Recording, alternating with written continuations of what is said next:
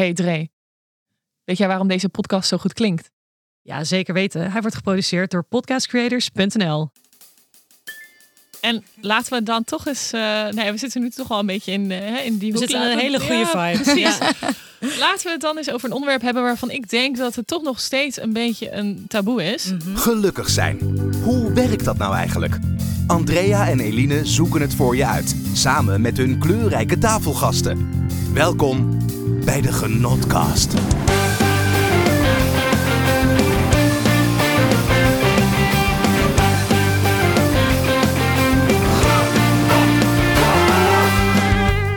Hey gelukzoeker, welkom bij de meest spannende aflevering van de Genotkast so far. Ja, want vandaag in aflevering 6 van de Genotkast gaat het over seks. Ja, is toch wel een klein beetje awkward, hè Dre?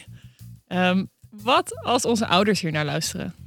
Ja, dat is een goede vraag. Eh, hier volgt een disclaimer als onze ouders luisteren. Misschien kan je deze aflevering beter even afzetten. Ja, doe maar even afzetten. Ja, heb je hem afgezet? Oké, oké. ja, Ga maar dan kunnen- verder. Ja, Ja. ja, dan kunnen we nu door. Ja, we hebben vandaag eh, een gast in de studio, Anne Simons. En zij is afgestudeerd seksuologe. En ze maakt ook nog content voor onder andere de Viva en de Metro. Dus super spannend en ze weet heel veel over seks. Met haar erbij gaat het zeker niet awkward worden, Eline. Want eh, voor Anne is echt niks gênant. Maar voordat we helemaal in dit onderwerp duiken, ga ik nog even twee reacties eh, van onze luisteraars met je delen. En de eerste is van eh, Tim. En het viel hem op dat we eigenlijk bijna alleen maar mooie mannen uitnodigen in de studio.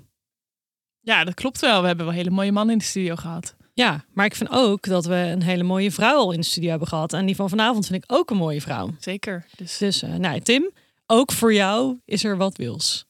We hebben ook leuke vrouwen in de studio. Ja. En eh, ja, ik kreeg nog een reactie van eh Mammoet.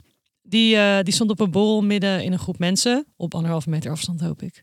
En die vond het wel leuk om midden in die groep onze podcast aan te zetten op een feestje.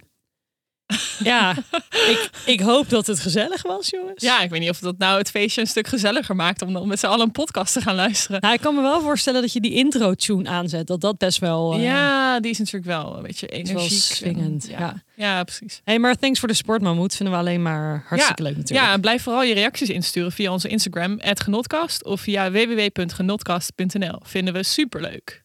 Yes, absoluut. Hey maar Eline, nou ben ik wel benieuwd. Heeft jouw genotsmoment van deze week ook te maken met het thema van deze aflevering? ja, dat zou je wel willen. hè?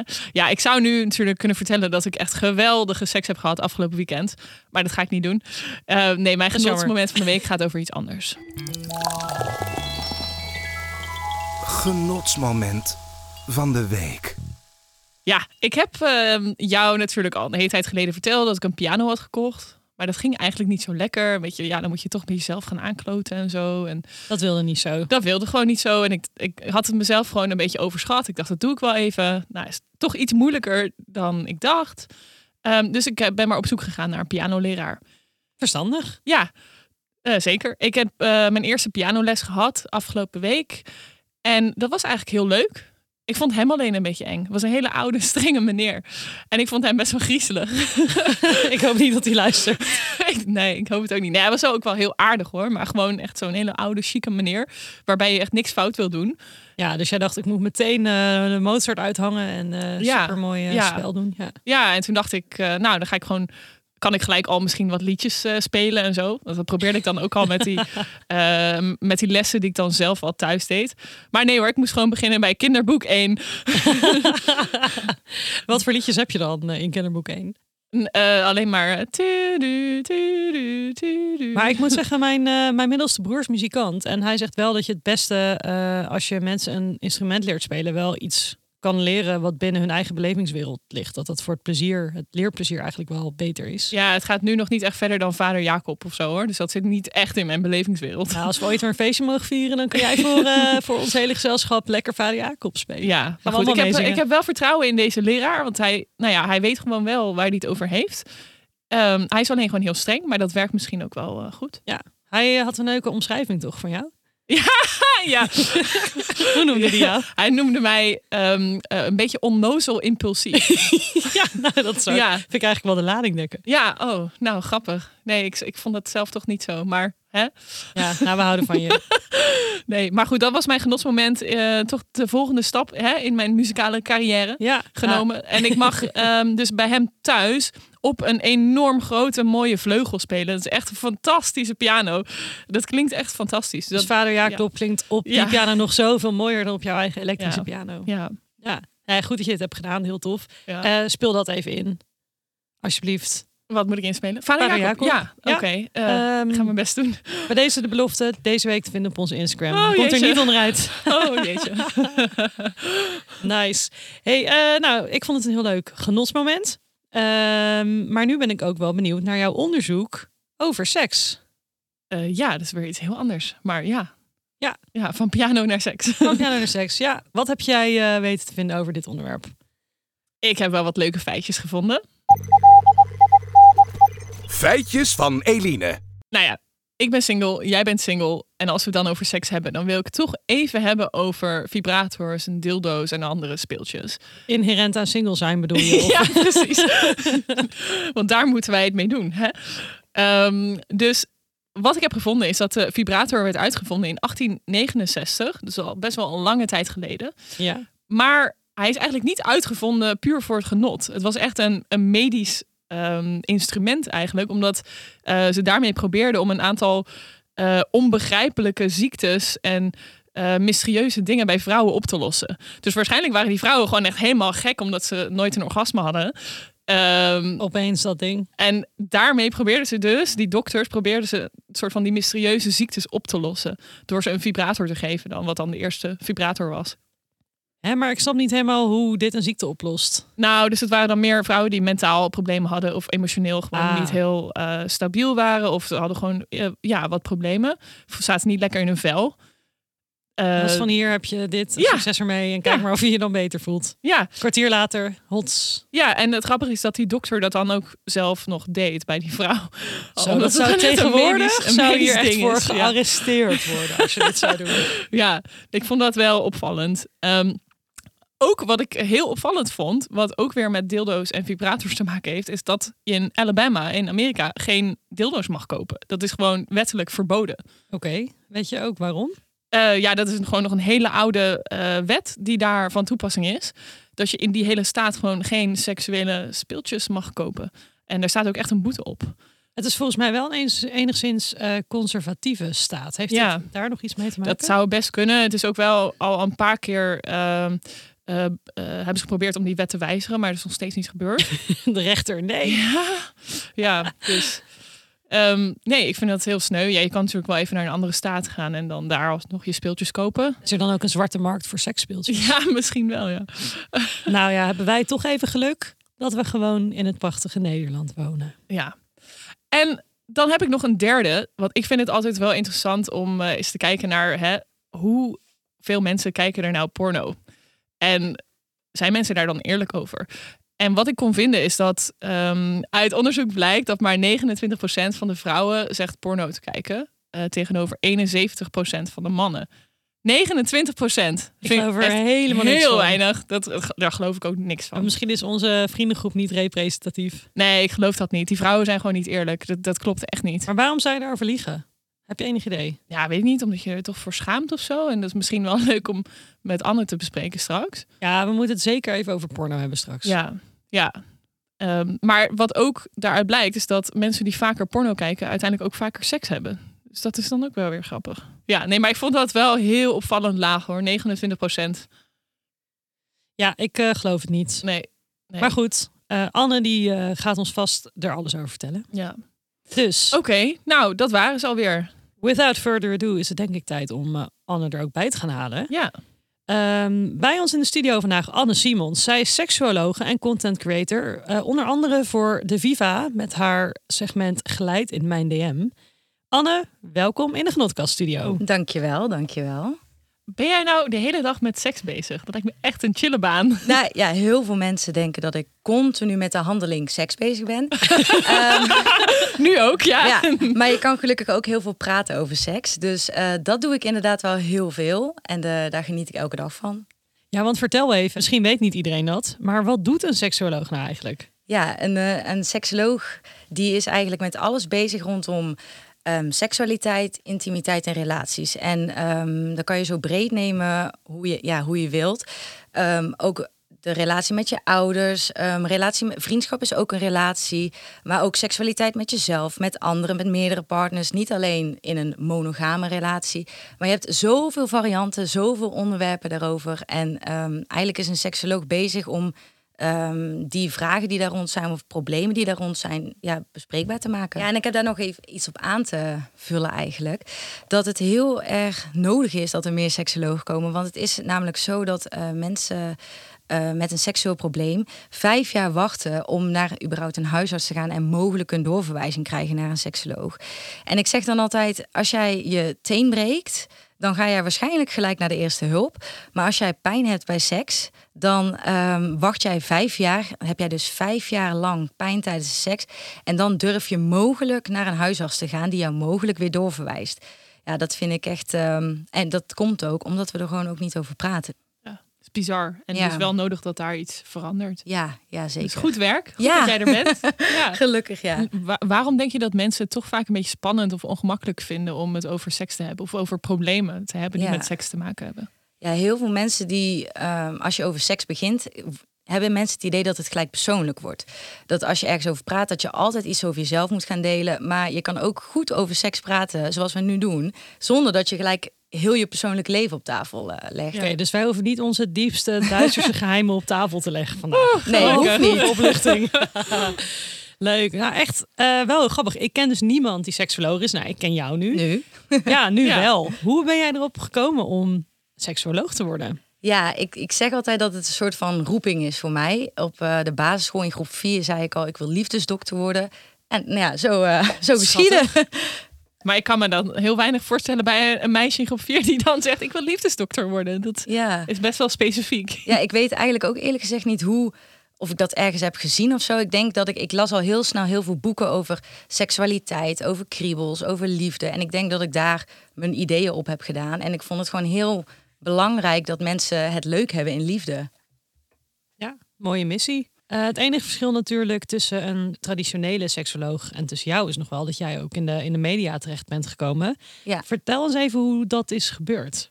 Ja, ja een traditionele seksoloog bedoel je dan iemand die gewoon één op één heel tijd praat. Gewoon eh, eh, een, een therapeut. ja. ja. Ja, dat doen we eigenlijk ook wel een beetje, maar dan via de chat. Maar ehm, ik doe dit samen trouwens met Leila, mijn, eh, ja, mijn wederhelft bijna. Wij zijn samen seksologie gaan studeren en toen merkten we dat er heel veel op internet was wat eigenlijk niet klopte.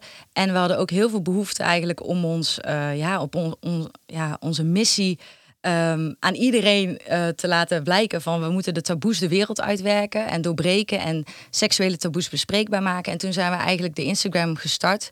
Eerst ook veel meer voor vrienden en familie.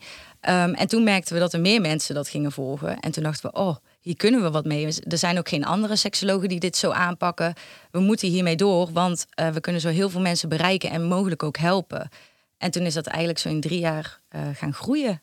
Ja, dus eigenlijk eh, beantwoorden jij en Laila met jullie kanaal Seksuoloog in Spe verschillende vragen van mensen. Wat voor soort vragen moet ik dan aan denken? Ja, dat gaat echt van. ehm, is het normaal dat ik eh, alleen maar klaar kan komen als ik een pamper aan heb? Tot eh, hoe moet ik masturberen? Hoe heb ik überhaupt seks? Ehm, klopt het dat ik eh anale seks moet hebben als ik ontmaagd wil worden? Hoe maak ik een baby? Ehm, even kijken. Ja, er zijn heel veel. Ja, het, het- eigenlijk zo gek dat je niet kan bedenken zijn de vragen. Maar ik kijk Ja, nergens die die van op. pampervraag had ik ook niet helemaal verwacht. Nee, Ja. ik ook niet. En toch is dat ook normaal. Nou ja, en dat is misschien ook wat je zegt. eh, is het normaliseren van dingen of het niet meer raar Mhm. maken van dingen. Dat dat wel heel erg belangrijk is om eh, mensen verder te kunnen helpen met seks. Ja, eigenlijk. ja, ja, want seks is iets heel normaals en heel menselijk. We, hebben, we zijn allemaal seksuele wezens. Ook zelfs aseksuele mensen, die kunnen wel romantische gevoelens hebben of liefde ervaren. En ze masturberen ook. We zijn allemaal seksuele wezens. Het is gewoon zonde om dat te ontkennen. Ja, wel grappig dat je die eh, diversiteit aan eh, vragen benoemt. Eh, ik, ik ben natuurlijk als voorbereiding voor dit gesprek ook een beetje gaan nadenken over de gesprekken die ik zelf voer met mijn vriendinnen over seks. En eh, ik kwam tot de conclusie dat de inhoud daarvan door de jaren heen nogal is veranderd. Want toen ik, ja, tiener was, dus de 16 en 18, dan gaat het nog heel, heel erg over, oh durf jij dit of heb je dit al gedaan? Dus dan is het heel erg het Mhm. afmeten aan elkaar van hoe ver ben jij? Ehm, later in mijn studententijd merkte ik dat het meer een beetje ging over met wie je dan was geweest, of je bepaalde dingen had geprobeerd, hoe het was, hoe hij was. En eh, nu ik zo een beetje, hè, toen ik eind 20 werd, nu rond de 30, merk ik dat die gesprekken ook veel meer gaan over: ehm, zijn mijn voorkeuren normaal? Eh, vind jij dit ook lastig? Of hoe doe jij dat? Eh, is het iets wat jij herkent? Mhm. dat, dat mensen zich anders met seks gaan bezighouden? Ja, ja, we hebben zeg maar de, de chatfunctie waar je vragen aan ons kon stellen. Dat wordt, daar wordt gebruik van gemaakt van eh, jonge volgers van 12, 13, maar ook eh 60 plus. Dus het gaat echt een hele, hele range aan mensen. En je ziet heel erg dat bij tieners het inderdaad is eh, al die nieuwe dingen ontdekken. Ehm, hoe moet je een trio, moet dat überhaupt? Moet je Ze willen allemaal verschillende seksuele handelingen gaan ontdekken. Je ziet bij de 20-plussers, 20 tot 30 ongeveer, dat ze eh, vaak in een vaste relatie zitten en daarin dan weer andere dingen willen ontdekken. Van hoe hou je een relatie ehm, spannend? Ja. Ehm, is het normaal dat ik soms gevoelens krijg voor iemand anders? Ehm, zulke ja, meer vragen rondom de relaties. En bij 30-plussers zie je echt heel veel vragen van, ehm, van is het wel normaal dat ik deze gevoelens heb? Is het normaal dat ik in een pamper eh, klaarkom? Die dingen komen dan voor. Meer de, voorkeuren. ja, het is meer dan de vraag. Dan, zijn, dan zie je dat de 30-plussers toch wel hebben ontdekt van wat ik lekker vind en ehm, wat echt bij die persoon past. En dan ga je je afvragen: shit, is het wel normaal? En dan zijn wij er om daarop te antwoorden: ja, dat is normaal. Nou, wij hebben natuurlijk ook even aan onze luisteraars gevraagd of zij eh, een vraag voor jou hebben. Want dit is natuurlijk de uitgewezen gelegenheid om dat aan jou te stellen. En eh, toen moesten Eline en ik een beetje denken aan vroeger. toen wij nog de, de Tina lazen of de Breakout of de Hitkrant. En daar had je dan van die ja, lieve Tina-rubriekjes. Eh, Bijvoorbeeld, ehm, help, ik heb me gevingerd met een biefjeworst Ja. en nu Ja. is er een stukje afgebroken. ja, die Volgens kan ik me, kennen- die, Ja, kan- die ken ik ook die nog wel. Die kent Ja. iedereen, Ja, denk Die ik. kent iedereen nog. Eh, dus vandaag hebben wij een bijzondere rubriek in de Genotkast, namelijk Lieve Anne.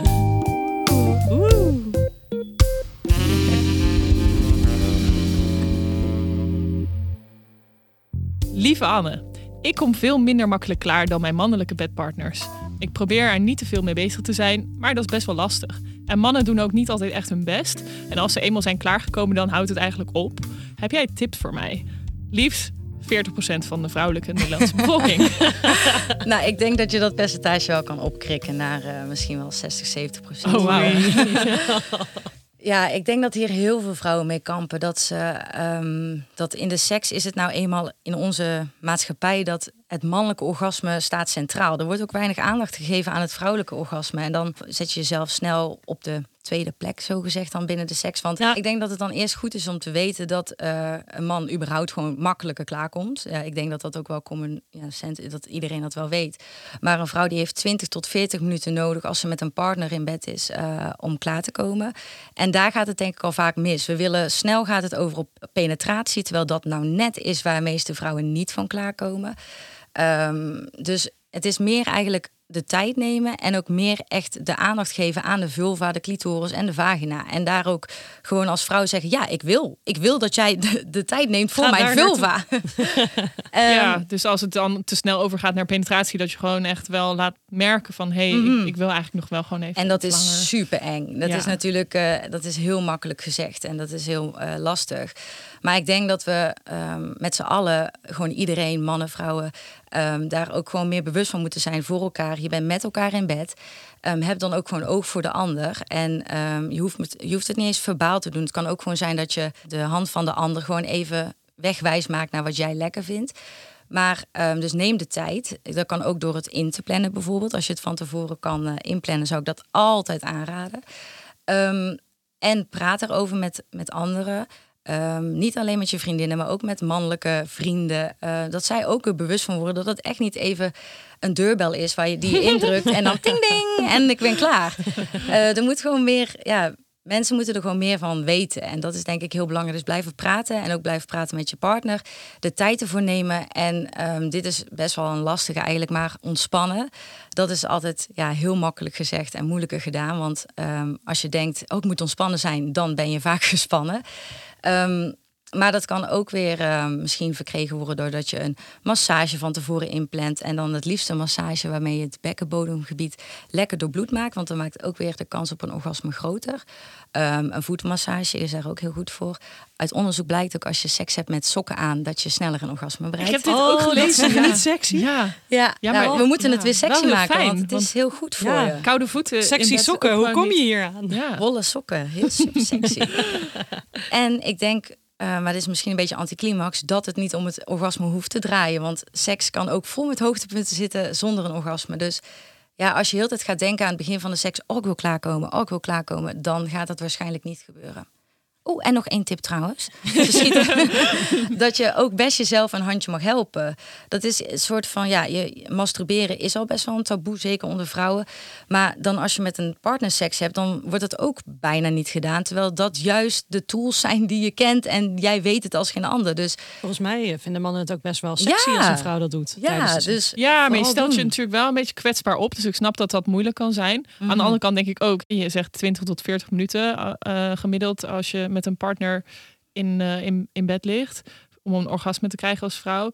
Als ik uh, met mezelf seks heb, dan duurt dat geen 20 minuten. Nee, nee. Dus ik weet echt wel wat ik fijn vind bij mezelf. Dus waarom zou ik dan niet een handje helpen? Ja, ja letterlijk dus inderdaad. Eigenlijk doe je ook het gelijk even voor. Hè? Van, uh, ja. Doe het maar even zo. Ja. Ja, ik ben helemaal voorstander van als je een vaste sekspartner hebt, een vaste relatie, dat je een lesuurtje inplant samen.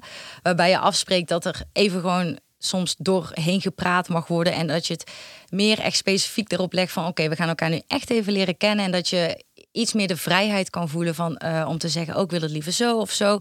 En als je dan, ja, dat zou echt mijn ultieme droom zijn als iedereen dit aan de start van een uh, seksuele relatie doet met de ander. Seksles met elkaar. Ja, en dat je gewoon ook voor elkaar gaat zitten met je benen wijd en gewoon laat zien van kijk, zo doe ik het kijk maar. En de man ook. en het is super eng allemaal. Maar dat zou echt mijn droom zijn als, dat, als iedereen daarmee begint. Maar... Ik denk dat jij een boek moet schrijven. Ja. Daar zijn we ook mee bezig. Dus... Oh, leuk. Kijk.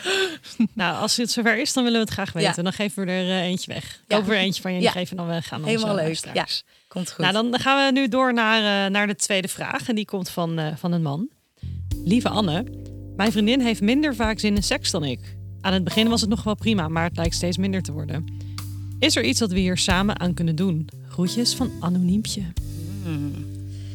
Ja, de, de, de verschillen in uh, zin. Dat is ook best wel een uh, mythe, denk ik soms. Dat het altijd de, man is die meer zin heeft. Het kan ook, dit had net zo goed een uh, vrouw kunnen zijn waarschijnlijk. Of, maar wat kan je eraan doen? Ik denk sowieso bespreekbaar maken. Met je partner, dat, dat je merkt dat jij meer of minder zin hebt dan de ander. En ik denk dat dat al een wereld van verschil is als je het gewoon durft ja, te bespreken met elkaar. En dan ook navragen van waar heb je precies geen zin in? Is het gewoon penetratieve seks? Is het heel dat gedoe ervoor? Heel dat gedoe ervoor, dat vind ik niet hoor. Maar um, vind je het bijvoorbeeld, uh, ja, heb je er gewoon geen tijd voor? Is het gewoon dat je geen zin hebt? Er zijn, kunnen zoveel mogelijk... heel veel stress? Ja, heel veel stress. Gaat het niet goed op werk? Er zijn zo oneindig veel uh, ja, redenen waarvoor iemand geen zin heeft.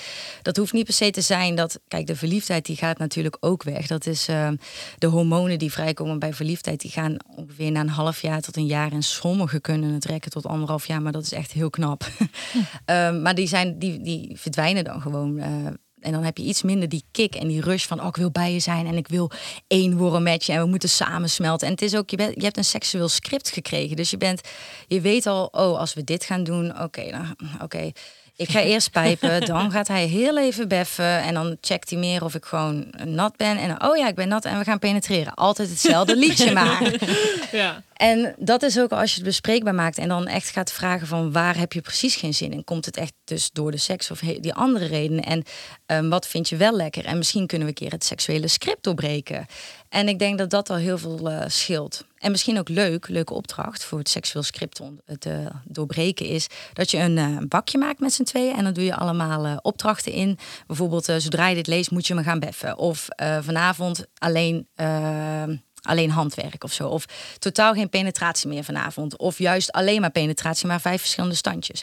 Dat je allemaal zulke opdrachten doet en zegt van uh, dan kom je samen tot uh, een moment één keer in de week, één keer in de maand, dat je zo'n uh, briefje pakt. En dat je dan die opdracht doet. Dat zorgt ervoor dat je toch die. Ja, dat is eigenlijk ook een beetje seks afspreken, wat het ook nog extra leuk maakt. En dat je um, dus echt een moment hebt waar je het wel doet en dat je naar uit kan kijken. En dat je toch dat seksueel script doorbreekt. Dus dat kan ervoor zorgen dat je nieuwe dingen van elkaar ontdekt en denkt: oh, hier had ik toch zin in. En ehm, dat, dat verschil in libido, dat is er ook gewoon. Dus het is, ja, praat erover en eh, weet dat de ander soms minder zin heeft. Maar soms is het ook gewoon ehm, zin maken. Zin komt niet alsof het zo pop ineens er is. Heel veel mensen denken van, eh, oh ja, ik word ineens supergeil. Nee, zo werkt het niet. Één, ja. let's go. Ja, soms moet je ook gewoon even zin maken, je ertoe zetten. En dat, ik wil niet zeggen dat je dan tegen je zin in seks moet hebben. Maar soms heb je wel eens dat je ehm, eigenlijk niet heel veel zin hebt. Maar dan, dan ga je seks en denk je, oh dit, oh, dit vond ik eigenlijk toch, oh, dit vind ik heel Ja. leuk. Dus dan, het is soms ook gewoon even beginnen. En je kan altijd nog zeggen, oh, ik heb toch geen zin. Ik eh, moet denken aan de documentaire die Lise Korpershoek heeft gemaakt. Mhm. Mijn seksenstuk. Eh ik heb er ook nog even een eh, kleine recap van gekeken gisteren. Eh, wat ik wel bijzonder vond in haar verhaal, ze zegt dat zodra bij haar de verliefdheid afneemt, dat vaak ook haar zin in seks dus nou ja, zo goed als verdwijnt. En zij is dat gaan onderzoeken en dan snel bleek bij haar dat dat niets te maken had met fysieke sensaties in haar lichaam. Die voelde ze gewoon goed. Ehm, maar dat voor haar seks een soort van emotioneel bindmiddel was geworden om zich veilig te Mhm. voelen in een nieuwe relatie. En dat het eigenlijk bij haar in die zin nooit met genot samen heeft gehangen. Ja. En dat ze daardoor, als ze zich eenmaal veilig voelt in een relatie, dan neemt die drang naar seks ook af. Omdat het voor haar dus nooit een genotsinstrument Nee. instrument is Dus geweest. dan is het Ja. van oké, deze relatie is nu veilig. Dus ik, ja, eigenlijk, ik hoef nu niet meer te seksen. Want hè, die, die binding is er al. Mhm. exact. of zo. Mijn Ja. mannetje loopt toch niet weg nu, Ja. eigenlijk Ja. het idee. Ja. Ja, het is natuurlijk eigenlijk wel eh, bizar dat het genot in die zin naar een totaal andere prioriteit is verschoven. Omdat het echt meer is van ik, ik, ik wil deze relatie opbouwen. Ja. Ja, als het, het is ook maar hoe je het inderdaad koppelt in je hoofd. Als je het echt zo hebt gekoppeld van in een nieuwe relatie heb je veel seks om het te binden en niet omdat je daar ook zelf naar verlangt of echt genot hebt daarvan, dan is het best wel ja, lastig als inderdaad die binding gewoon eigenlijk volmaakt is. Wat ik denk dat dat toch niet altijd, je moet er altijd aan blijven werken. Maar als het voor je gevoel veilig gesteld is, dan kan dat inderdaad wel verdwijnen. En dan is het eraan om het eh, juist weer spannend te maken, denk ik. Ehm, nou ja, we hebben ook nog een paar andere onderwerpen die we graag met je Mhm. bespreken. Dus dit Ja. waren hele leuke luisteraarsvragen natuurlijk. Dankjewel, lieve luisteraars. Maar los daarvan hebben we natuurlijk zelf ook nog eh, ja, een hele waslijst aan Mhm. onderwerpen waar wij heel benieuwd naar zijn. Zeker. Ehm, en de eerste is eigenlijk nou ja, een hele bekende. Eh, maar wat is voor jou de rol van masturberen in seksualiteit? Oh, ik vind masturberen zo belangrijk. maar wa- waarom? Wa- wa- ja. ja, masturberen is gewoon seks met jezelf. En er wordt zo vaak vergeten dat dat ook heerlijk is en ook gewoon heel goed is. En je lichaam verandert heel je leven lang. Eh, vanaf echt ja, dat je nul bent tot, tot, eh, tot, ja, tot de dood eigenlijk gewoon. Is je leven onder invloed van werk, stress, relaties, weet ik veel, hele grote veranderingen, school. Maar ook je lichaam natuurlijk. Je wordt ouder, je hormonen veranderen. Je, ja, ja, je testosteron daalt bijvoorbeeld, oestrogenen dalen. Het is allemaal continu in verandering. Het enige waarmee je eigenlijk de hele tijd een beetje je eigen dingetjes kunt testen is masturbatie. Dus ik ben echt een voorstander om dat ook binnen een relatie altijd te blijven doen. Je moet ook gewoon, het is zo goed voor zoveel dingen. Ehm, ik kan wel even een lijstje opnoemen. Ga je gang. Het is, ehm, Ja. het is goed voor je immuunsysteem. Je wordt er dus, ehm, het is ook goed tegen ja, een verstopte neus. Dus zeker in deze tijden. Ja, in deze tijden. Als je denkt van. On the eh, record, als je geen corona wil, moet je dus vaker met jezelf spelen. ja, als je net in een drukke omgeving bent geweest, even masturberen thuis. Eerst en je dan, handen ja, eerst je handen wassen inderdaad. En dan eh, krijgt je immuunsysteem even een boost. Ehm, het helpt in om ook weer lekker te gaan slapen. Het is stressverlagend, het ontspant. Ehm, het, ehm, het is eh, goed tegen menstruatiepijnen. Het maakt de kansen op prostaatkanker kleiner. Het is ja, goed voor jezelf te leren kennen. En ik geloof er ook in dat het dus ook goed is voor je relatie. Want je kent jezelf beter. Je weet beter hoe je zelf zit. Dus dan kan je het beter aan je partner uitleggen. En soms is het ook gewoon nodig, zeker als je single bent. Ja, ja, ja, inderdaad. Als je niet met eh, de hele stad in bed wil liggen. Ja, Ja. Dan, eh, dan is het ook goed. Het is gewoon, ja, en het is ook, er komen zoveel hormonen vrij, ook vooral met een orgasme, maar ook zonder een orgasme komen allerlei hormonen vrij die gewoon super goed voor je zijn. Dus Ja, ja, nou ja Duidelijk. altijd blijven masturberen. elke luisteraar heeft huiswerk Ja. vandaag. Ja, altijd blijven masturberen. En ehm, als ik dan denk aan masturberen, dan denk ik ook meteen aan porno kijken. Mhm. Eh, dat heeft voor mij wel een beetje, hè, eh, dat zit in dezelfde lijn. Ja. Ehm, maar ik vind het dus wel grappig dat er heel veel porno te zien is online. En er is zoveel, er zijn zoveel verschillende dingen Ja. te vinden. Eh, echt van gewoon heel simpel tot de meest extreme dingen. Ja. En wat me opvalt is dat eigenlijk de porno die veel mensen zelf kijken, dat ze die eigenlijk niet per se zelf willen meemaken. Mhm. Dat, dat, dat is niet iets wat ze echt in de realiteit zouden willen Ja. doen. Dus als je het hebt over hele heftige dingen met ja, misschien wel eh groepseks en ehm, en misschien dat een- bijna een soort Nee, grapje. verkrachtingen. Ja, Oh, is nee. Misschien is dat niet heftig. Ja, Nee, ik weet het niet. Maar dat, hè, dat ze dat dan wel willen kijken en dat Ja. ze daar dan opgewonden van raken, maar dat ze dat dan niet in het echt zouden willen. Mhm. Hoe komt dat? Ja, ja, ik denk dat we vaak vergeten dat eh, porno, eigen, porno kijken gewoon ook een film kijken is. Dus ik zeg ook vaak wel van ja, ik vind eh Saw heel leuk, die horrorfilm. maar ik hoef daar totaal zelf niet in te spelen of dat zelf mee te maken. Al vind ik escape rooms ook wel leuk. Maar, maar kijk, een porno is ehm, eigenlijk voornamelijk een film waar je naar kijkt voor genot en ehm, mogelijk ideeën opdoen. Zoals je ook wel zit, als we groepseks als voorbeeld nemen. eh, je hebt zelf nog nooit een, je met een groep seks gehad, maar je denkt, oh misschien vind ik het wel leuk. Nou ja, dan is porno een, een uitstekende manier om even aan te voelen of je het of het, je, ja, of het je ligt of niet. Als je al bij porno kijken denkt van, nou, dit kan ik niet bijhouden hoor. Ja, dan denk ik dat het misschien in het echt ehm, ook niet bevalt. Het kan wel, maar ehm, ik, ja, porno kijken, dat, eh, je kan dus van alles kijken. En dat kan inderdaad tot de gekste dingen. Maar dat betekent ook niet per se, bijvoorbeeld mannen die naar gay porno kijken. Het maakt je niet gelijk een homoseksueel. Als je naar lesbische porno kijkt, ben je niet gelijk een lesbienne. Dat, dat, dat hoeft niet. Porno maakt niet wie je bent. Het maakt gewoon waar je ja, mogelijk nieuwsgierig naar bent. En dat zijn heel veel dingen als mens. Wij zijn gewoon nieuwsgierige wezens. Ik moet nu ook eh, denken aan, eh aan fetishen. Mhm. Als je het hebt over dingen die misschien niet iedereen meteen zou doen of bedenken. Eh, weet ik veel, voeten, fetishen of SM. Mhm. Waar komen die voorkeuren bij mensen vandaan? Ja. Het is bij fetishen, heel veel mensen denken door de media dat fetishen heel extreem zijn. Dat mensen continu in een leren pak, eh, weet je wel, lopen thuis en weet ik het. Maar ja, ik denk dat iedereen wel een fetish heeft. Want eh, lingerie kan ook een fetish zijn, kousen kunnen fetish zijn. Nou, ik denk dat menig man, vrouw het heel leuk vindt als iemand in lingerie staat. Maar eh, waar komen ze vandaan? Ja, ik, dat ehm, heeft met associaties te maken die je eigenlijk opdoet als kind eigenlijk al. Ehm, bijvoorbeeld rode hakken. Dan... ehm, ik zeg altijd, als je dan als kind op de vloer zat te spelen en jouw lievelingstante kwam langs, die nam altijd cadeautjes voor jou mee en die had altijd rode hakken aan. En op een gegeven moment dat ga je sowieso associëren van, oh dat is leuk, want je zit op de grond te spelen en je ziet die hakken, je denkt, oh ja, daar komt mijn cadeautje. En ehm, het is niet dat, die, dat zo'n kind dan met puberteit gelijk gaat masturberen op rode hakken, maar het is soms wel met masturbatie, en zeker in de puberteit, je brein gaat alle kanten op. Ehm, soms denk je dingen en denk je, holy fuck, eh, brein, doe normaal. Daar wil ik helemaal niet aan denken tijdens mijn eh, orgasme. Maar toch brengt je brein je soms ergens en dan kunnen die rode hakken dus weer terugkomen. En als je dan weer een orgasme hebt bijvoorbeeld, dan associeer je dat met, ah, die rode hakken. Ik vond het vroeger al leuk, want mijn tante had dat. En nu met masturberen vind ik dat ook lekker. En mensen zijn dan geneigd om daar ook meer naar, ja, dan ga je onderzoeken. En dan de volgende keer als je masturbeert, ga je er weer aan denken. En dan, dan ja, het is nooit als je op de een, de een op andere dag gelijk bent van, oh, ha, rode hakken, laten we dat eens even doen.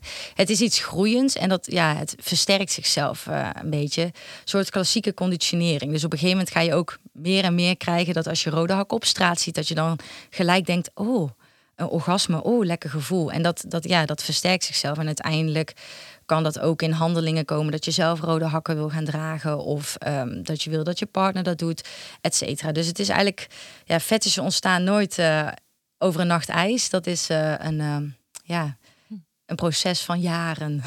Maar je noemt nu iets best wel prettigs. Maar er zijn natuurlijk ook fetishen die samenhangen met pijn of eh, Ja. heel ander soort dingen. Hebben die dan ook een vergelijkbare Nou ja, oorsprong? Ik heb daar ook een, een verhaal, nou het is trouwens echt gebeurd, dus niet ja, echt gebeurd verhaaltje van. Ehm, dat was een man en die kon alleen maar klaarkomen, ehm, sorry voor de mannelijke luisteraars, of in ieder geval luisteraars met testikels. Ehm, die kon alleen maar klaarkomen als die eh, met een scheermesje in zijn balzak eh, sneed. Auw. Oh. Ja, en dat kwam dus, want hij was opgegroeid op een boerderij. En eh, hij heeft zijn eerste orgasme bereikt toen eh, hij was buiten aan het masturberen. Eh, wist denk ik waarschijnlijk niet zo goed dat het masturbatie was. Maar was aan het aftrekken en zijn vader was de stieren aan het castreren. En eh, hij keek dus toe op het moment dat ja, de stieren werden gecastreerd. En toen kwam hij klaar. En toen is daar de associatie gelegd. En wauw. uiteindelijk is dat dus ook verder. Dus het is, die kunnen ook gewoon eigenlijk met ja, één gebeurtenis kan dat in je hoofd, als je dat associeert en dat voedt, een soort van ja, voedt, dan eh, kan dat ook groeien. Ja. En laten we dan toch eens. eh, nee, we zitten nu toch al een beetje in, eh, in die We zitten in een hele goede Ja, vibe. precies. Ja. Laten we het dan eens over een onderwerp hebben waarvan ik denk dat het toch nog steeds een beetje een taboe is. Mhm. Namelijk anale seks. Yay! Yay! Nou, wordt er gelijk heel blij van. Ja, maar volgens mij is het dus echt zo, either you love it or you hate it. Mhm. Ehm, het is wel echt een taboe. Ja. want Ja. Ik kan me nog eh, de, de spelletjes Never Have I Ever herinneren Mhm. toen ik rond de twintig was. En dan kwam altijd de, ik heb nog nooit anale seks gehad. En dan was er altijd eentje die toegaf en dan keek de rest een beetje zo van, oh, Wat? Ja. ja. oké. Waarom is En- dat Eentje zo? loopt nog. Ja. ja. Hoe kan dat? hoe je kan scheurt dat? toch altijd uit? Ja. Nou ja, ja, ik ben echt, eh, ik word altijd heel eh, blij van anaal. Dit klinkt heel vreemd, maar uit mijn mond als seksoloog mag dat. Ik vind dat, eh, dat anale seks, dat moet echt uit de taboesfeer. Ik vind ehm, dat er zoveel fabels zijn dat je dus altijd uitschudt. Dat het altijd heel de kamer onder de poep zit. Dat, ehm, dat het altijd pijn doet. ehm, dat als heteroseksuele mannen het doen, dat je dan gelijk homo bent. Nou, ik, ik vind dat er ehm, heel veel foutieve gedachten zijn rondom eh, anale seks. Ja, ik, ja, waar wil je dat we het over gaan hebben? Want ik kan zoveel dingen over anaal vertellen. Ja, ik ben wel benieuwd naar twee dingen. Ik denk, A, ehm, inderdaad, hè, ja, volgens mij de G-spot van de man zit Mhm. daar in de buurt. Ja, de P-spot zit bij de prostaat. Daar, daar ben ik wel benieuwd naar. Maar ook, ehm, hè, als je dit nou wel zou willen proberen, hoe pak je dat dan handig aan? Misschien Ja, dat het Hoppakee, taboe een beetje er een beetje... naar binnen. Hoppakee. Nee, nee, maar als je als vrouw Ja. bijvoorbeeld er een keer aan wilt of als man, van Ja. oké, wat, wat is dan wijsheid? Even kijken hoor. Het is dus ehm, met anale seks is het vooral dat de meeste mensen gaan er gewoon te snel full on fisting half eh, helemaal ervoor. En dat moet je dus niet doen. Het is net, ja, je moet het gewoon rustig opbouwen. En de anus is iets anders dan de eh, vagina. Het is niet een, het produceert geen vocht. Dus ehm, ja, sowieso altijd glijmiddel gebruiken. Het liefste op eh siliconenbasis, maar kijk dan wel uit met een condoom. Ehm, en dat ook blijven eh, smeren tussendoor. Dat is niet één keer gesmeerd. Het is net zonnebrand. Je moet het gewoon vaker gebruiken. Ehm, en in plaats van gelijk te penetreren met een penis, is het misschien aan te raden dat je eerst, want het is eigenlijk een, ja, het is een kringspier, een spier die rondloopt. En ehm, spieren, die, spieren gaan ontspannen als je een trillende beweging erop maakt. Dus je kan bijvoorbeeld met één of twee vingers, ehm dat hoef je ook nog niet in de anus, maar gewoon een soort van, ja, trillende beweging maken. Zo op de anus. Het kan ook met een speeltje bijvoorbeeld. Maar dan ontspan je de anus een beetje. Zorg ook gewoon voor dat je zelf ontspannen bent. Je kan ook ja, andere seksuele activiteiten al hebben gedaan. Zodat je allebei wat ontspannen bent. Neem er de tijd voor. Zorg dat het ook niet in vijf minuten moet gebeuren. Neem er oprecht gewoon heel de avond voor. Het liefst drie, vier uur lang. Dat je elke keer ook als je net een stapje te ver gaat, dat je weer een stapje terug kan doen en weer rustig aan kan beginnen. Maar goed, eerst dus de trilbeweging, dan de glijmiddelen. En dan kan je eerst even gewoon met, met een eh, één vinger proberen, één coachje. Zorg altijd dat je nagels goed geknipt zijn. Ehm, en dan gewoon, je hoeft gelijk, niet helemaal gelijk erin. Ehm, maar je zult merken aan je vinger is het eerst heel strak, want je hebt een kringspier. En daarna zal het wat losser aanvoelen, want daar is de kringspier niet meer. En dat stukje van de kringspier is vaak het meest gevoelige. Ehm, eerst één vinger, probeer het dan met twee vingers. En dan kan je bijvoorbeeld gaan proberen met het, eh, met het speeltje of met de penis. En dan ehm, ja, steeds rustiger aan starten. En ben ook als je beslist van oh, vanavond gaan we anale seks proberen. Ehm, anale seks met de penis of speeltje is niet het doel. Je kan ook gewoon even alleen met de vingers het doen, ehm, rimmen, ja, de anus likken. Of weet je, alles eromheen doen. En het hoeft dan ook niet per se. Ik bedoel, met wie heb je de wedstrijd? Ja, je doet het uiteindelijk zelf. Je, je hoeft niet Je per hoeft de se. trein niet te halen. Nee. is, ja. Ja, want misschien ook even een stapje terug natuurlijk van waarom zou je het doen? Omdat het, eh, als je het goed doet, het lekker kan zijn. En dat je ervan kan genieten. En ehm, Ja, dus de associatie met alleen maar pijn klopt niet. nee, ja, dus als je aan al deze tips houdt, dan kan het dus ook gewoon lekker zijn. En scheur je niet uit en zit niet alles onder de poep. En waarom zou je het doen? Ja, dat is denk ik voor alle geslachten gewoon omdat het lekker is. En zeker voor eh, mannen, daar zit de prostaat. Dat is ehm, heel lekker. Ehm, En het, is, het kan ook soms wat ondeugend zijn. Ik denk dat dat ook wel een, het aantrekkelijke aan seks is. Dat het, het- je weet een soort van. Het is toch altijd inderdaad nog die taboe. En dat je dan denkt, mm, ik ben toch wel een beetje stout bezig nou. oh, dat, eh, dat hoort En zo voelen we niet. ons eigenlijk natuurlijk wel graag. Ja. Een beetje stout. Ja, tijdens de seks Zeker. vaak wel. Eline ja. wordt heel stil nu. Ja, ik hou wijselijk mijn mond. Ja. En ik denk, ik wilde nog op aan. eh, sorry, ik blijf dan maar praten hoor. Maar kijk, ik zei al, anaal, dat is echt helemaal. We gaan helemaal ding. mijn Mijn andere, over. Ja, dat zou ik heel graag willen. maar ehm, ik denk ook dat anaal een beetje stout is, omdat het niks met voortplanting te maken heeft. En dat uiteindelijk, weet je, als seks is dan toch zit het in ons, diep, diep ver in ons, dat seks voor voortplanting is. En alles daarbuiten is oeh, stout. En daar hoef je niet eens gelovig voor te zijn, maar ook masturbatie is in die zin dan ook stout. Want wie bevrucht je ermee? Niemand. Dat doe je En- echt voor pleasure. Ja, Ja. ja. Nee, ik ben wel heel blij, want ik heb ook wel weer nieuwe eh, eh, dingen nu opgedaan denk ik, over anale seks. Ehm, hè, dat is toch altijd fijn om te weten. Snel Ja. even op Tinder. Ja, precies. Aan je bio toevoegen. Ja. je bio. Ja, we moeten voor openheid van Het is de geen, het is geen grinder, Oh, Anne. nee, oh. Maar wat ik dus wel heel fijn vind, is omdat we er gewoon zo open over kunnen praten. Ja. En Ja. dat gebeurt niet heel Nee. vaak, denk ik. Dus Nee. dat, is, eh, dat vind ik heel fijn. Ja, ik, ik ga trouwens nog even terug op de, want die laat ik echt niet gaan, de prostaatvinger. Oh, uiteraard. Ja, ja. Ja, want ik We vind... gaan niet eh, naar huis voordat we het nee, hierover nee, hebben nee, gehad. nee, nee.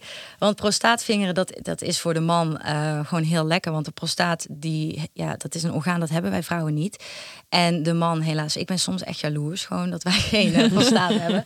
Maar ehm, ja, het is, ja, het is altijd zo bij heteroseksuele mannen van... oh, de anale seks of anale penetratie, dat maakt mij gay. Maar dat is dus totaal niet. En het is juist heel logisch als je dat wil doen en wilt ontdekken. Je kan nieuwsgierig zijn.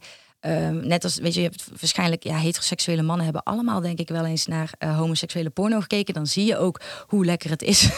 en weet Maar je, kan- bedoelt niet alleen penetratie per se eh, met iets groots, toch kan ook gewoon vingers of zo zijn. Ja, ja, ja, want prostaatvinger is eigenlijk ook gewoon met vingers, Ja. eh, met één vinger.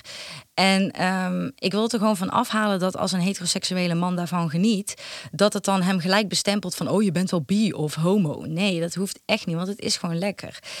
En ehm, dan ga ik even nog een extra tip toevoegen aan alle anale tips. Want hoe kom je bij de prostaat? Ehm, dat doe je door ehm, één of twee vingers. Als de man trouwens op zijn rug ligt, dan moet hij zijn benen wijd houden en dan glijmwilder op de anus. Dan doe je één of twee vingers. Ik zal beginnen met één trouwens. Naar binnen en dan je voelt dan eerst de kringspier, dan de darmwand zeg maar. En dan als je naar boven wijst, dus eigenlijk een soort van komma, komma, komma teken doet met je vinger, dan voel je dus de darmwand en dan voel je ergens een soort ribbelig iets. Het, ja, ze Eline, zeggen, doe je even mee? Ik maak, ik maak ik ben ook de gebaren aan het maken. even meedoen? Ja. Kom maar, kom maar, Kom maar, kom maar, kom maar. Ja. En het, het voelt een beetje als een, eh, een walnoot, maar het is niet zo hard als een walnoot, maar het heeft die ribbels een beetje zo. En dat is de prostaat. Maar ik denk ook wel dat eh, je mannelijke sekspartner dan wel een, eh, een kreuntje Je geeft. hoort het waarschijnlijk Ja, wel als je de walnoot ja, hebt gevonden. Ja, en het is zelfs zo dat ehm, als mannen hier ook meer ontspannen voor zijn en het vaker doen, dat je ook gewoon zonder enige handelingen bij de penis kan klaarkomen van enkel p- prostaatvingeren. En dat is een zeer intens en lekker orgasme voor de man. Dus ik kan het iedereen aanraden. Oh, Bijna jammer echt- dat wij niet zelf een prostaat hebben. Ja, Nou, als je luistert, lieve man, laat het even overheen komen. ja, Laat Ja. ons even weten wat je ervan vindt. ja, ja.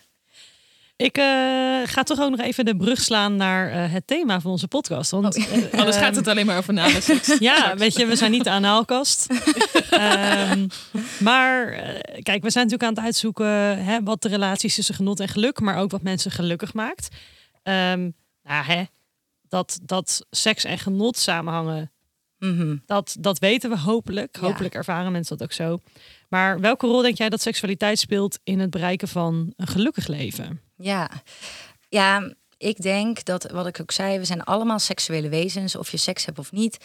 Ehm, ik denk dat ehm, seksualiteit, als je daar jezelf één mee voelt, dus ook met je geaardheid, met hoe je bent, eh, hoe je seksueel vrij bent, dat dat zoveel bevrijding in je leven kan geven, dat maakt je, naar mijn inziens, gewoon mega gelukkig. Ik denk dat, ehm dit is wel een hele grote uitspraak, maar ik denk dat mensen die zich gelukkig prijzen of die zeggen ik ben gelukkig, niet snel een heel slecht seksleven hebben. En dan bedoel ik ook gewoon met zichzelf. Ik denk dat je dan gewoon zo één bent met jezelf en zo één dan ook met je bedpartner kan zijn, dat dat dat maakt automatisch gelukkig, denk ik. En dan ook alle hormonen die vrijkomen bij seks en ook nog eens bij een orgasme. Ja, dat, dat zijn alle gelukshormonen. Dus ja, wat wil je nog meer? Ik denk dat als je dat op regelmatige basis doet, dat dat gewoon steady gelukkigheid geeft. Dus eigenlijk omdat ehm, je zo vrij bent met jezelf en Mhm. met je bedpartner of verschillende bedpartners, Ja. ehm, kan je die, die ultieme gelukkigheid eh, bereiken. Ja. Dus eigenlijk cruciaal om, om jezelf zo goed te voelen en seksueel ook zo goed te voelen, Ja. om uiteindelijk gelukkig te zijn. Ja, ik denk ook wel dat ehm, als je kijkt naar relaties, eh, en dan kan het ook zijn dat je bijvoorbeeld een vaste sekspartner hebt, ehm, maar dan dat ehm, een relatie er ook onder kan leiden dat als jij daar slechte seks in hebt of niet tevreden bent met de seks, dat het echt wel invloed heeft op je relatie. En ik denk dat een relatie een heel groot deel is van, ehm, van je leven en ook onderdeel maakt van, Van geluk. Ja, van geluk weer. Ja. Dus, ehm, en er is ook een onderzoek geweest, ehm, in Engeland was het volgens mij. En die heeft volgens mij drie maanden lang mensen gevolgd. En die moesten een dagboek bijhouden. En daaruit bleek ook dat het ui- uiteindelijk niet uitmaakt wat voor seks je hebt met jezelf. One-night stands, eh, langdurige eh, seksrelaties, een vaste partner. Ehm, dat maakt niet uit wat voor soort, maar dat, dat seks gewoon je gelukkig maakt. Dat die mensen aangeven twee dagen nadat ze seks hebben gehad, dat ze zich beter voelen, meer ja, een fijnere mood hebben. Pas twee dagen later of de twee De dagen twee daarna? dagen later daarna, ja. Maar dat is op zich ook wel goed nieuws voor singles. Want, Ja. hè, dat je zegt dat het niet uitmaakt wat voor soort seks je hebt. Dus ook seks met jezelf, Mhm. seks met verschillende mensen, one-night stands. Ja. Eh, want dat was eigenlijk mijn volgende vraag. Van, hè, ja, leuk allemaal zo'n relatie. Maar ik ben nu eh, een jaar of vijf single. ben ik dan eh gedoemd? Jij staat ook al maar? vijf Ik- maar jaar ik kan droog, niet, toch? ik- ja, ook precies. niks. Ik heb ook al vijf jaar geen Ja. seks gehad. Zit niet aan jezelf. Nee, nee, nooit. Ehm, ben ik Oh, dan nee. per definitie ongelukkig? Weet je, ja, je kan er ook voor bewust voor kiezen om geen seks te hebben. Maar dan ook weer ben je ook blij met je seksualiteit en één met jezelf, omdat je daarvoor kiest bewust. Dus als je dus dan ook, zelfs dus als je helemaal geen seks hebt en geen seks met jezelf hebt en maar daar bewust voor kiest, dan is dat ook nog, maakt het ook nog steeds gelukkig. Dus ja, Het gaat eigenlijk meer om die vrijheid. En dat je, ja, Eh, ja, Comfortabel zijn Ja. met je seksualiteit. Ja. ja. En jezelf daarmee eigenlijk. Ja. En dat, als ik daar ook even nog een eh, leuk weetje bij mag voegen. Eline en ik zijn dol op. Maar dat is ook zo dat, dat zeg maar, het bewijst maar weer hoe belangrijk het is dat je één bent met jezelf en met je seksualiteit. Dat eh, vrouwen die geven aan dat ze het eh, gelukkigst zijn met hun seksualiteit op hun eh 32e ongeveer. Maar dat is ook omdat ze een hele ja, leerweg, een heel proces hebben voor, voorafgaand. En ik denk ook dat als je aan die vrouwen vraagt, dat ze veel gelukkiger zijn dan een 20-jarige of zo. Omdat Omdat ze twee dus jaar, dan ben ik er. Yes. ja, maar omdat ze gewoon zo één zijn met zichzelf. En dat dat, dat, dat echt heel veel eh, betekent voor je gelukkig zijn. Oké, nou, ik heb echt zoveel nieuwe leuke dingen gehoord. Ik vind het een heel Ja, mooi We gesprek. gaan nog wel even een eh, opvolgavond met wijn inplannen. Ja. Ja. We gaan nog even uitgebreid verder praten. nog veel meer over Ja. anale seks hebben. Ja. Ehm, wat is nou het belangrijkste advies dat je zou willen geven aan onze luisteraar? Oh, ehm, ga na wat, wat jouw seksualiteit voor jou betekent. En doe die zoektocht en ben er gewoon open. Ook ga het gesprek aan met anderen. Ehm, voel je bevrijd daarin. Eh, masturbeer wanneer je dat wil. Niet op werk, maar gewoon. Niet in de trein. Nou nee, ja, maar op de eh, legale wel, plekken. Maar- onderdeel worden van de, de werkdag. Ja, hè? net als dat je eh, religieuze kamertjes op de werkvloer Ja. hebt. Nou, daar ben ik een, echt een heel groot voorstander van. Dat je gewoon even je tijd kan nemen voor jezelf. Het ontspant als je nou een hele stressvolle dag hebt of zo. Maar ik denk gewoon, het advies is dat meer mensen ehm, eerlijk moeten gaan zijn tegen zichzelf over seksualiteit, intimiteit en relaties. En dat je ehm, gewoon, ja, je bent normaal. Dus geniet daar gewoon ook van. En wacht niet tot, tot je 35ste met ehm, zeggen wat je lekker vindt. Doe het gewoon nu. En ja, en ontdek jezelf. Blijf jezelf ontdekken, altijd. En ook met, ook met eh, one-night stands kan je gewoon zeggen... ik heb het liever zo. Want ja, ik vind ze zonde. Je hebt een one-night stand om seks. Waarom zou je juist op dat moment niet gaan zeggen wat je lekker vindt? Dus Ja, je ziet diegene toch nooit meer. nee, daarom. Dus zeg gewoon wat je lekker vindt. En ook vooral ben eerlijk tegen jezelf en open en bevrijd jezelf gewoon. Ja, het is een heel groot Nice. antwoord misschien. Ja, ik vind het, ik vind het heel erg eh, logisch klinken. Ja, eigenlijk. ja. Hey, heb jij gehoord van de Satisfyer Pro? Ja, Twee.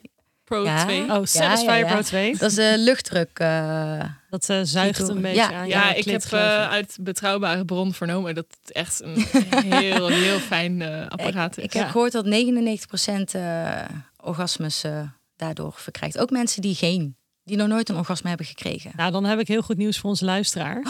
Want we gaan er een weggeven. Ja, ja, ja. Wat moet je daar dan voor doen? Ja, nou, oké. We, we, we hebben twee manieren bedacht. Eh, en dit is omdat we wel begrijpen dat je het misschien heel gênant vindt om eh, jezelf te nomineren voor een eh seksspeeltje op Maar dat is natuurlijk. Nee joh, helemaal gewoon niet doen. gênant. Gewoon doen. Nee, maar toch, we hebben twee smaakjes in aanbieding. Ehm, stap 1 is dat je ons volgt op Instagram, het genotkast. Ehm, je mag of andere mensen nomineren. Dus je volgt ons op Instagram en dan tag je mensen onder onze post. En dan maken die mensen kans op de Satisfyer Pro. Dus tag een paar mensen die volgens jou meer genot nodig hebben in hun leven.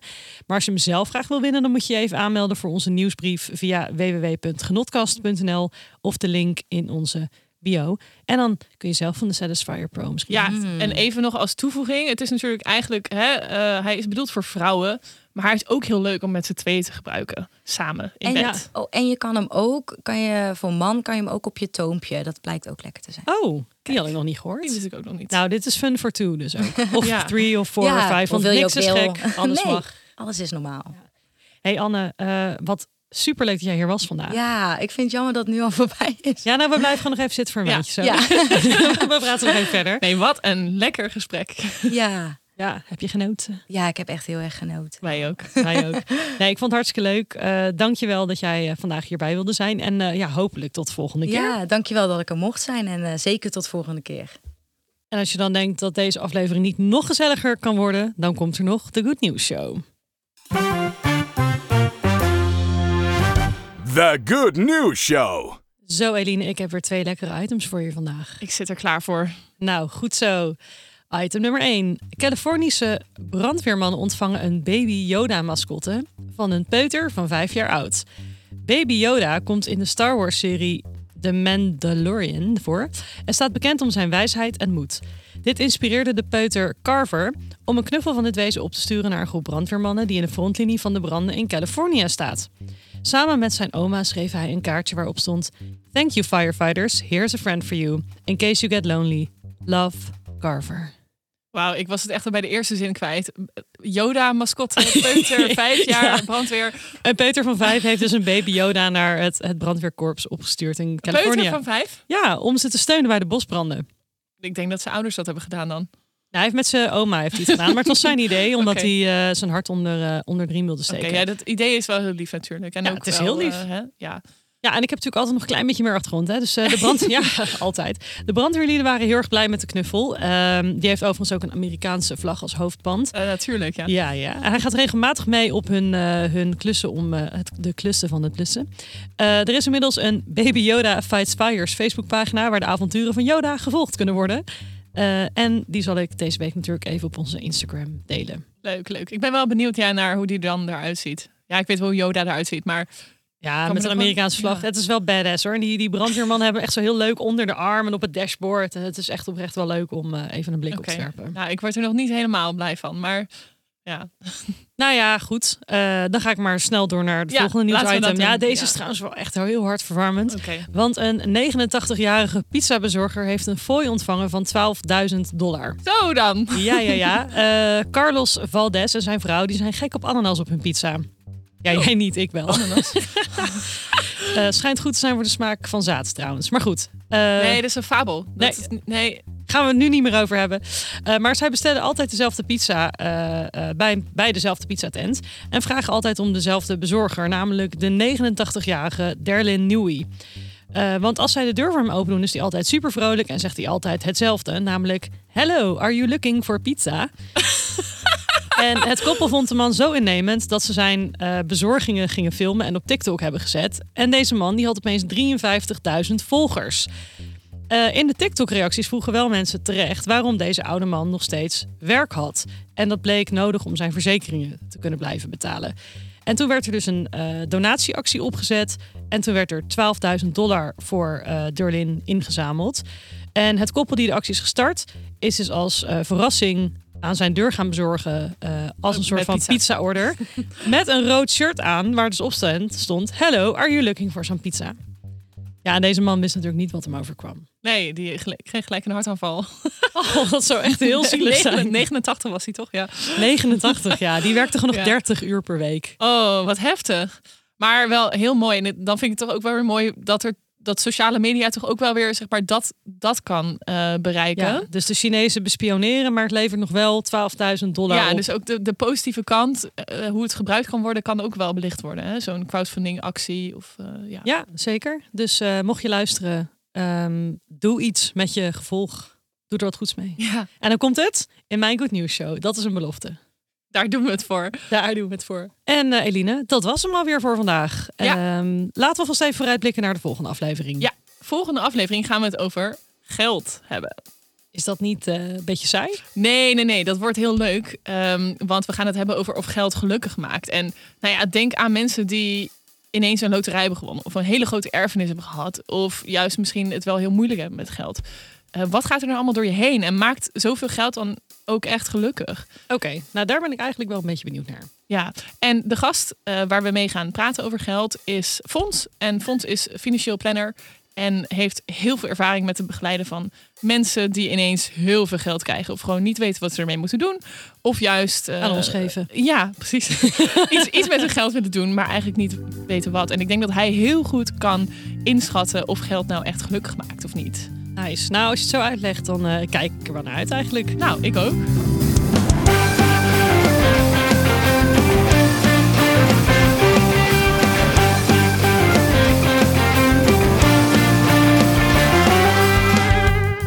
Hey, eh, lieve gelukszoeker eh, of levensgenieter, zeker na deze aflevering. Super fijn dat je vandaag weer naar ons hebt geluisterd. Ehm, volg ons op Spotify, op Apple Podcasts, Overcast, waar je ook luistert. Abonneer je op onze podcast. Eh, kijk ook zeker even op onze Instagram, @genotkast, waar we regelmatig hele leuke content delen die te maken heeft met onze aflevering, geluksfeitjes. Eh, en laat daar zeker ook een berichtje achter, want we willen graag weten wat jij van de podcast vond vandaag. Ehm, wij zien je graag over twee weken op maandag weer terug. En dan gaan we dus bedenken hoe wij gelukkig rijk gaan worden. Dag. Ik ben wel klaar met die vrouwenpraat.